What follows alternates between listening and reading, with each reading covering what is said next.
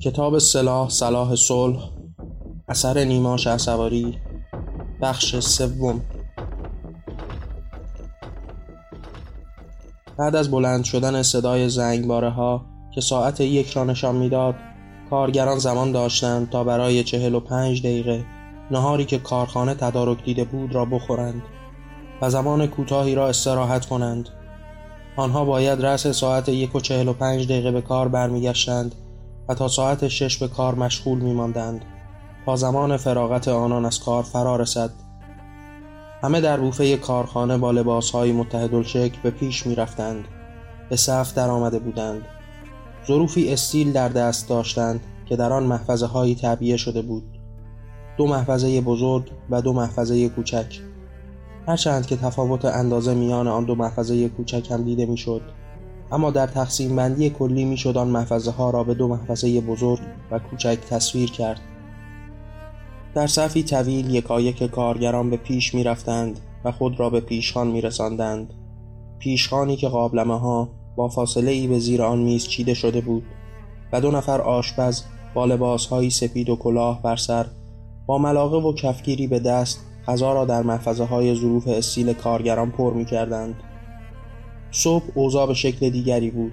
در همین پیشخان یکی از این آشپزها ایستاده بود و به کارگران بیسکویت می‌داد. به هر نفر یک بسته کوچک شامل شش بیسکویت و آشپز دیگر کتری بزرگ چای به همراه قوری را تدارک می‌دید که همه کارگران به سمتش می‌رفتند و با پشت سر گذاشتن صف در برابر لیوان خود را از چای پر می کردند و آشپز وظیفه داشت در صورت تمام شدن محتویات قوری یا کتری به سرعت آنها را عوض کند اما حال در این ظهر کاری کارگران در صفها به پیش می رفتند و ظروف استیل را در برابر آشپزها می گرفتند. یکی از آشپزها برنجی را در محفظه بزرگ استیل که یک کفگیر بود خالی می کرد. برنج ساده گاه به همراه حبوبات و گاه بارشته آشپز دیگر در یکی از محفظه های بزرگ سوپ می ریخت که همیشه شامل آبی رنگی به رنگ های زرد، سفید و قرمز بود. بدون هیچ محتویات و بیشتر به مانند سوپی بود که قبلا جویده شده باشد.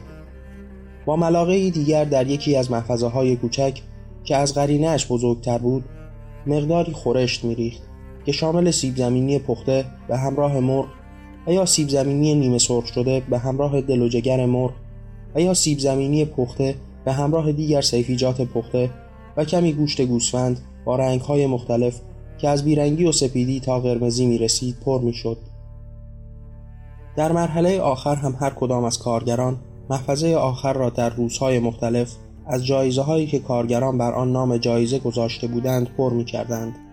گاه ماست بود و گاه ترشی گاه شیرینی بود و گاه میوه و هر بار این محفظه ها هم از جایزه پر می شد.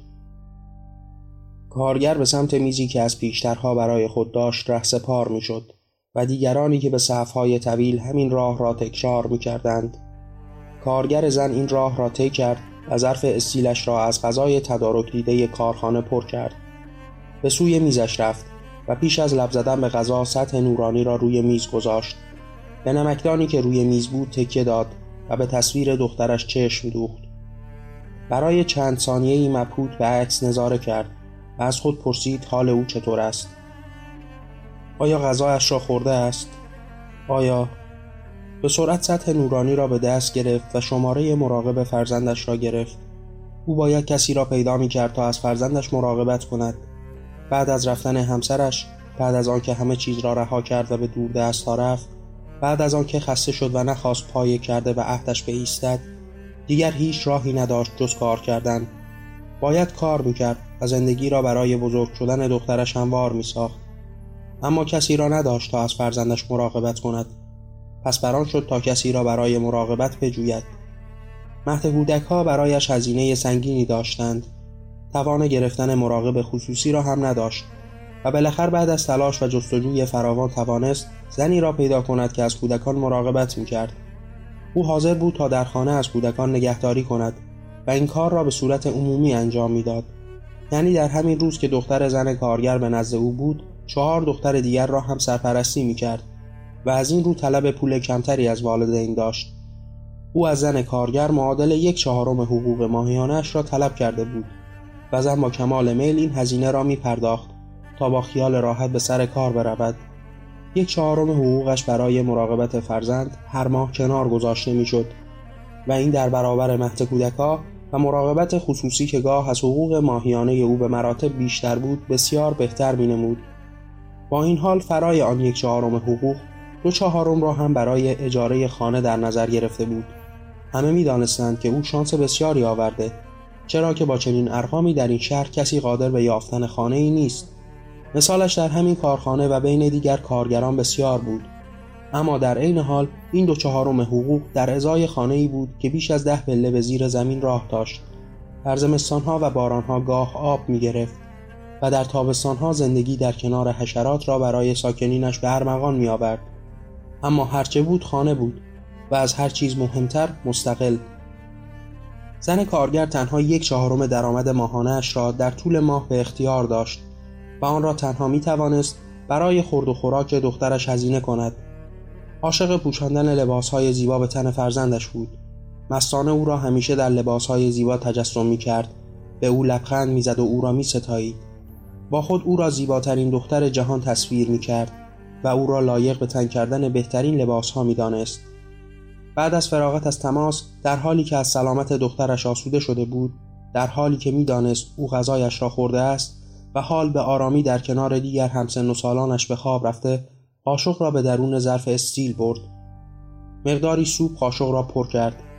همیشه سوپ کمی سرد بود و به واسطه ریختن آن در ظرف استیلی که محفظه های بزرگی داشت و هوا را به راحتی به سطح سوپ میرساند بیشتر و زودتر سرد می‌شد. در ثانی او با تلفن هم صحبت کرده بود و این زمان دادن به سوپ آن را سردتر از سابق هم کرده بود. این سردی و آرد فراوان در سوپ برای لعاب داشتن و غلظت آن سوپ را به مانند سیمان در آب سفت و سخت کرده بود و قاشق محتوای سوپ از ظرف استیل با پاره کردن سطح سوپ به بالا آمد. زن آرام آن را به دهان گذاشت و طعم بی‌طعمش را بلعید. ذره‌ای نمک به سوپ زد و دوباره از آن چشید. همان طعم گذشته آلوده به نمک بود. باز هم فرو داد و بیشتر خورد. دوباره نمکدان را جوری بر میز گذاشت تا بتواند سطح نورانی را به آن تکیه دهد و بعد به تصویر دخترش چشم بدوزد. به چشمان او چشم دوخت و قاشقها را یک به یک بر دهان گذاشت. با خود گفت باید از این غذا بخورد. باید خود را قوی و مستحکم نگاه دارد. باید خود را سیر نگه دارد و به سرعت قاشقها را به درون دهان برد و بلید. امشب باید برای دخترم پیتزا تدارک ببینم. او عاشق این غذاست. اما خریدن پنیر برای آن مستلزم هزینه بسیاری است چگونه از پس خریدن آن بر بیایم چگونه می‌توانم آن را در سبد خرید خود قرار دهم هزینه خریدن آن بسیار است آیا پنیر پیتزا جز غذاهای لوکس به حساب می آید؟ آیا تنها برخی از مردم جامعه قادر به خریدن آن هستند؟ آیا ما تنها باید به خوردن همین غذاها راضی باشیم؟ با خود دوره کرد که برخی از کارگران به سوی آشپزها می روند و به آنان ظروفی می دهند تا اگر از غذاها چیزی ماند به آنها بدهند و آنان بتوانند آن را برای غذای شام خود و خانواده مصرف کنند. تعداد این کارگران بسیار است و آشپزان هر از گاهی این غذاها را به آنها می دهند اما زن به خود نهیب زد که حاضر نیست چنین غذایی را در برابر دخترش بگذارد. بعد با خود به یاد آورد یکی از زنان کارگر دیگر را که این سوپ بیتم و مزه را به خانه می برد و بعد از اضافه کردن مقادیری نمک و فلفل و دیگر چاشنی ها از آن غذای خوشمزه‌ای به بار می آورد اما مگر او می توانست چنین کاری بکند؟ چگونه جای اسپاگتی، لازانیا و پیتزا را که غذاهای محبوب دخترش بود با این غذاها پر می کرد چگونه می توانست در برابر خواسته های دخترش بی تفاوت باشد؟ شاید جایگاه خود و خانوادهش را از یاد برده بود. شاید به خاطر نداشت که این غذاها برای او و هم طبقه های او نیست. این غذاهای اشرافی و عیانی به حساب می آید و همه اینها را در طبقه بندی جز غذاهای لوکس گذاشتند مثلا قیمت یک بسته لازانیا چقدر است؟ آن هم لازانیایی که قرار است در فر پخته شود و با ظرفی متناسب و در این حال باید درون آن از پنیر موزارلا استفاده کند. ای لعنت بر این پنیر که تا این حد برا اسیر خود کرده است.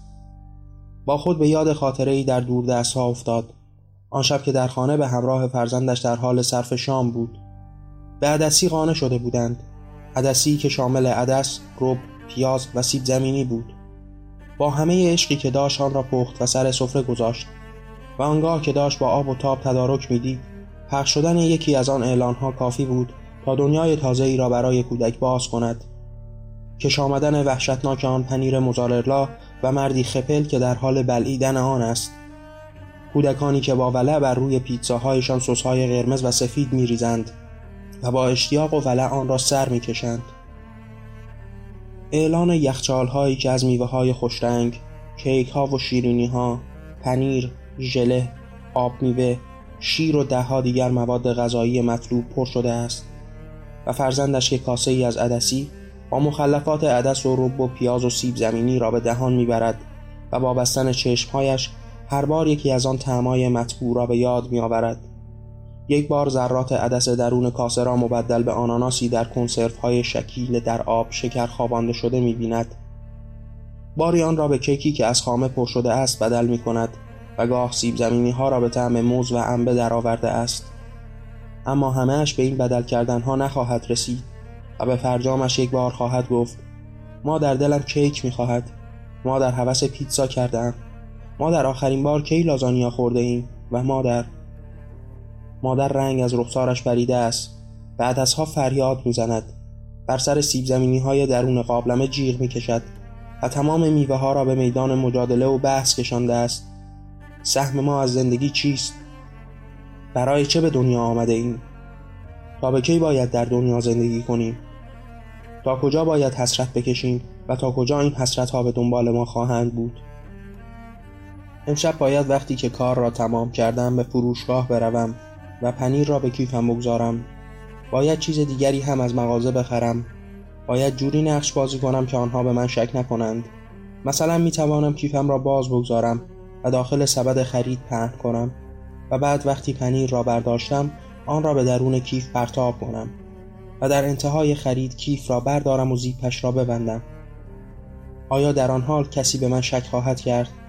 آیا آنها متوجه خواهند شد که من پنیر را برداشتم؟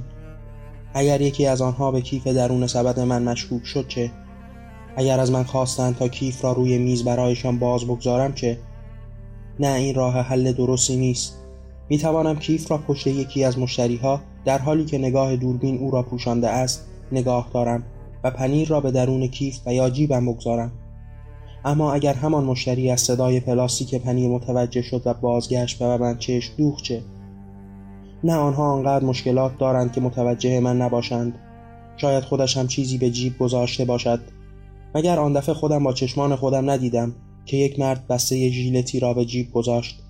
حتما ژیلت هم جز کالاهای مرغوب به حساب می آید واقعا چرا باید کارگران خود را بیارایند؟ چرا باید ریشهایشان را کوتاه کنند؟ آنها که همیشه و همه جا قابل شناسایی هستند خب اگر ریشهایشان را هم نزنند بیشتر قابل شناسایی خواهند شد.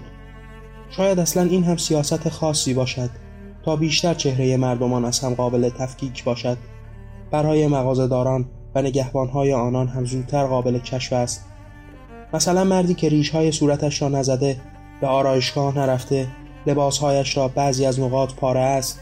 رنگ و روی شلوارش از بین رفته و زانوان شلوارش افتاده و از شمایل برون شده است بیشتر می‌تواند دست به دزدی بزند یا رئیس با کروات و کت و شلوار اتو کشیدهش آیا او هم دست به برداشتن چیزی از فروشگاه ها می‌زند؟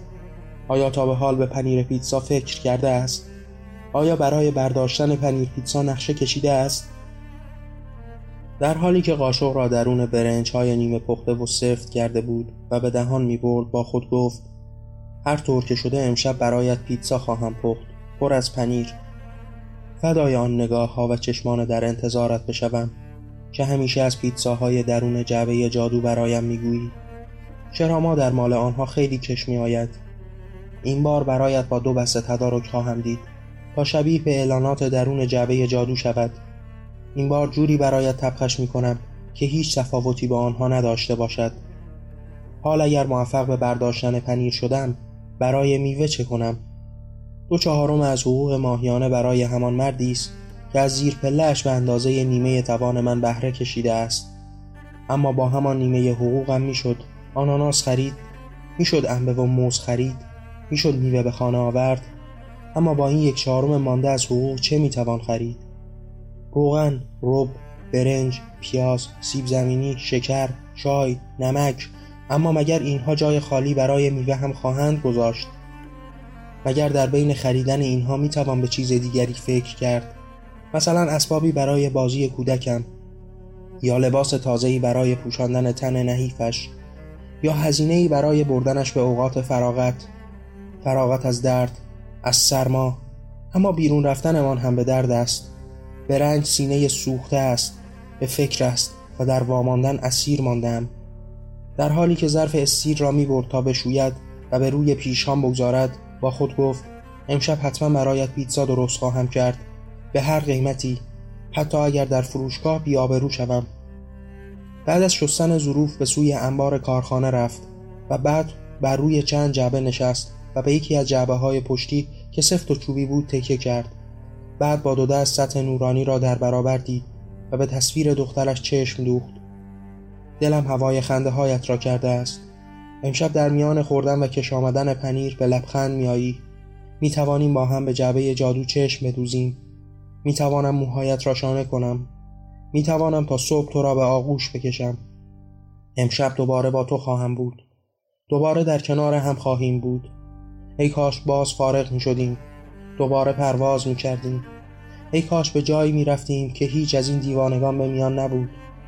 اما این رفتنها هم درد داشت.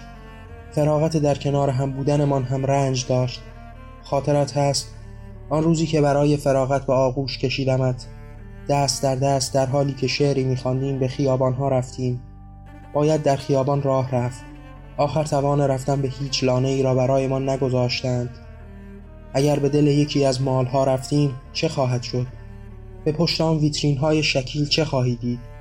لباس های فراخ عروسک های شکیل مزه های بیبدیل همه را باید با همان یک چهارم حقوق ماهیانه هم برایت بخرم؟ نازنینم چه برایت بگویم؟ از کجای این داستان زندگی برایت قصه ببافم؟ برایت از رنج دوران سخن برانم برایت از این اختلاف وحشتناک رنجنامه قطار کنم و به گوشت نهیب بزنم. اما تو که توان این شنیده ها را نداری اما تو دلت سرای ویترین ها را طلب کرده است. آن ساختمان چشم نواز را برای همگان ساختند. ساخته تا با حیبتش به همگان فخر بفروشند تا به همگان ثابت کنند این جهان اوست. تو خواستت دیدن درون آن ساختمان عظیم بود و چشم و دلم در نگاه به لبخندهای تو. اذن خواسته ای. آخر چه اذنی نازنینم؟ اذن به درد کشیدن دهم. اما تو خواسته ای و من باید که به خواستنت درایم باید کنارت باشم. باید هر دو به پشت ویترین های شیشه ای چشم بدوزیم. با دهانی بازمانده به زیبایی ها بنگریم و بدانیم که هیچ نیستیم. همه چیز آنانند. همه چیز از آن آنان است. همه دنیا برای آنان ساخته شده و ما کارگران آنانیم. ما آمده تا اسباب لذت آنان را فراهم آوریم. آنان کاخنشینانند و ما کوخنشین. آنان می‌خواهند و ما می‌سازیم. آنان می‌خورند و ما به سیخ کشیده می‌شویم. آنان مالک می‌شوند و ما. چشم دوخته به موهای عروسکی دست بر موهایت می‌کشم. چه بگویم که تو زیباتر از همه عروسک های جهانی؟ اما ای عروسک زیبا طالب هیچ نباش. که چیزی برای تو در جهان نیست. تو آمده تا ببینی و حسرت ببری. اما چه متین و باوقار از کنار ویترین ها گذشتی و به درد سینه هم مرهم شدی. تو نگفتی اما من که شنیدم. شنیدم دلت برای داشتن آن لباس صورتی غنج رفته است. دانستم که خود را در آن لباس پفدار تصویر کرده ای. می‌دانم چقدر زیبا خواهی شد. تو زیباترین دنیای منی. زیبا رخم. دلت آن لباس ها را می جوید به زبان نیاورده چشمانت به من گفتند. تمام حسرتهایت را خواندند. تمام رنج ها را بافتند و من باید همه را به جان بکشم. که بردگان باید رنج کشان دوران باشند. باید هر کنند که از آنان خواسته شده است. باید کودک بیاورند. آری باید کودک بیاورند که آیندگان در انتظار بردگان اند اما من نخواهم گذاشت تو را برده کنند. من نخواهم گذاشت تو را به حسرت وادارند. نخواهم گذاشت تو در عقده بمانی و در رنج پرپر شوی. به حسرت نگاههایت بر تمام ویترین ها سوختم. همه را به چشم دیدم و با تو و در کنار تو به آتش نگاه دیگران آتش گرفتم. آمدند تمام صاحبان به پیش آمدند. زیر لب چیزی هم گفتند. شاید گفتند مشتری های ما را نگاه کن. و تو باز بی که چیزی بگویی. و یا حتی بشنوی به راه افتادی. آمدم تا فراغت کنم اما سوختم. تمام چرخهایمان به رنج ماند. همه در خیش ماند و به پیش نرفت. به درون سوختم و گردش کردم. بیایید و چرخهایم را به نظاره بنشینید. آمدم تا درون میادگاه ساخته به دستانتان دوران کنم.